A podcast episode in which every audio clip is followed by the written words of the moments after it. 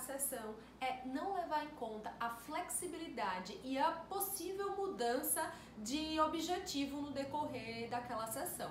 Isso porque a gente tem que pensar em não ser tão engessado. A gente faz a estrutura da sessão para poder dar um guia, né? Para a gente poder seguir aquele modelo, também dar uma, um conforto para o paciente de saber o que é esperado na sessão, mas a gente não pode, não deve esquecer nunca da possível flexibilidade e da gente poder também se adaptar às demandas que o paciente vai trazer, que podem ser diferentes também do que a gente planejou tratar naquele dia. Um erro comum na estrutura da sessão em TCC é dos terapeutas não solicitarem um feedback para o paciente, para ver se ele de fato está compreendendo, entendendo, se está fazendo sentido aquilo que está sendo pontuado na sessão. Eu sempre costumo perguntar para os meus pacientes: faz sentido para você? Eu estou indo pelo caminho certo? Eu estou viajando? Então, com as crianças também eu digo: tá entendendo? Isso aqui, isso aqui tá, tá fácil de compreender? Ou a tia tá falando de um jeito difícil? Então, é sempre importante a gente solicitar o feedback, seja paciente adulto, criança ou adolescente.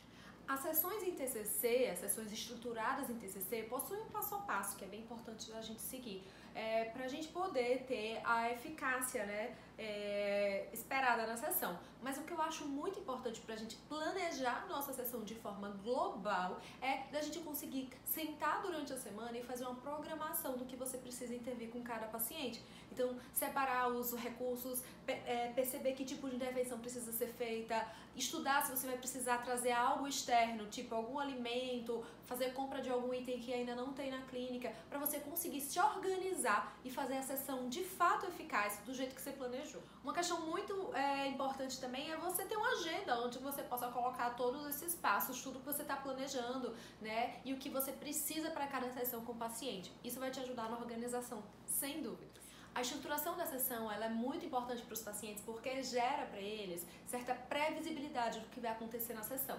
Principalmente quando a gente fala de crianças e adolescentes, essa previsibilidade traz conforto, segurança, é, pode gerar maior empatia, maior relação terapêutica fortalecida. Então, a sessão estruturada é, ela pode trazer mais resultados na psicoterapia e vai trazer mais conforto para o nosso paciente.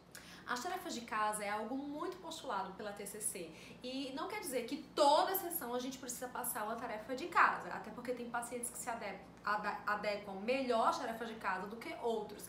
Mas fazer um checklist do que foi feito na tarefa de casa, o que foi solicitado na sessão anterior, é importantíssimo. Gente, terapeuta que esquece tarefa de casa não dá. Se você passou uma tarefa de casa, você tem a obrigação de lembrar na próxima sessão. Anota na agenda para poder discutir sobre isso com o paciente. Isso faria parte de um tópico da agenda da sessão. Falar sobre a tarefa de casa que foi passada na sessão anterior.